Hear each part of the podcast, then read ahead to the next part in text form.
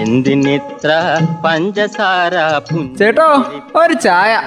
തങ്കം പുഞ്ചിരിപ്പാലിൽ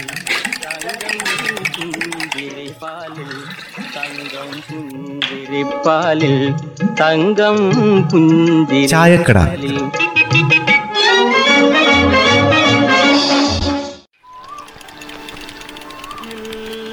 ഇത് എന്നതാ പിള്ളാച്ച ഈ പാൽ? കൊഴുപ്പ് തീരെ ഇല്ലല്ലോ പച്ച വെള്ളം പോലെ ഇരിക്കുന്നു. ചായ എടുത്താൽ നന്നാകത്തില്ലെന്നേ. ഇതൊക്കെ തന്നെ എത്ര കഷ്ടപ്പെട്ടാ കൊണ്ടുവരുന്നതാ ഞാനിപ്പോ ആലോചിക്കുന്നത്. നല്ല പാൽ കിട്ടാനുണ്ട്. പിന്നെ എന്തിനാ ഈ വെള്ളം മേടിക്കുന്നത്? ആ സൊസൈറ്റിയിലേക്കേ ഒന്ന് പോയാ മതി. പിള്ളേച്ച ഈ പാലിനെ തീരെ കൊഴുപ്പില്ലല്ലോ.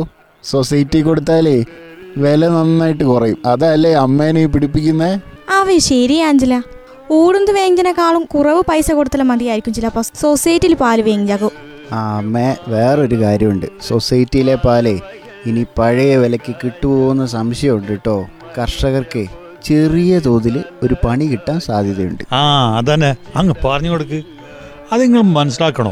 നമ്മുടെ കേന്ദ്ര സർക്കാർ പ്രാഥമിക ക്ഷീര സഹകരണ സംഘങ്ങളെ ആദായ നികുതി പരിധിയിൽ ഉൾപ്പെടുത്താൻ തീരുമാനിച്ചേക്കണെന്ന്. പ്രാഥമിക സഹകരണ സംഘങ്ങളെയോ? അതെന്തിനാ? അത് ശരിയായ ഒരു കാര്യമല്ലല്ലോ. അതെപ്പോഴേ ഈ കാര്യം നടപ്പാക്കിയേ? ആ അതെന്തിനാപ്പോ ഈ പാലിന്റെ മുകളിൽ കയറി പിടിച്ചേക്കുന്നത്? മനുഷ്യന്മാർക്ക് ജീവിപ്പോൾ ആകെ ഒരു മാർഗമാണ് ഈ പയ്യും പാലും ഒക്കെ. അമ്മേ അമ്പത് ലക്ഷം രൂപയ്ക്ക് മുകളിൽ വാർഷിക വിറ്റ് വരുമാനമുള്ള സംഘങ്ങളെയും ഇനി പൂജ്യം പോയിന്റ് ഒന്ന് ശതമാനം നികുതി അടയ്ക്കണമെന്നാണ് പറഞ്ഞേക്കുന്നത് അന്നേരം സംഘം ഇത് എവിടെ നിന്ന് എടുത്ത് അടയ്ക്കും? ലാഭത്തിൽ നിന്ന് എടുത്ത് അടയ്ക്കുമോ അത് തന്നെയാണ് മൊത്തത്തിലുള്ള ആശങ്ക. ഏട് നിന്ന് എടുത്ത് അടയ്ക്കൂ എന്നുള്ളതാണ് ഇപ്പോൾ വലിയ പ്രശ്നം.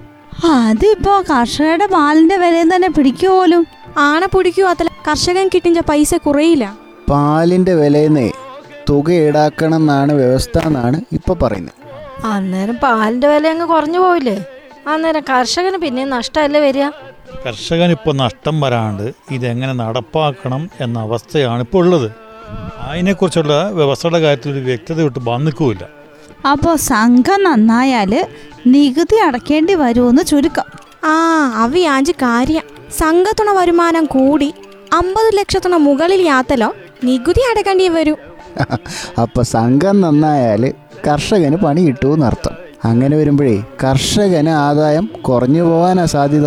അല്ലെങ്കിൽ തന്നെ ഉന്തിത്തള്ളിയ ഈ പാലും പശുവിനും ഒക്കെ മുന്നോട്ട് കൊണ്ടുപോകുന്നേ കാൽ തീറ്റയ്ക്കും വൈക്കോലിനൊക്കെ ഇപ്പൊ എന്താ വില? അത് മാത്രാണോ? പച്ചപ്പുല്ലിനും ക്ഷാമമാണ് പിന്നെ പശുക്കൾക്കാണെങ്കിൽ അതും ഇതെന്ന് പറയുന്ന അസുഖങ്ങളും. ഇതിന്റെ ആ ഇങ്ങനെ ഒരു പാര ഈ കോവിഡ് കാലത്ത് കർഷകർ ഇത്തിരിയേലും പുടിച്ചു നിഞ്ചി ഈ പാൽ വിച്ച് കിട്ടിയ പൈസ കൊണ്ടാ. അവനെ ഇടയിൽ ഒരുക്ക മനസ്സിലാക്കണ്ടേ?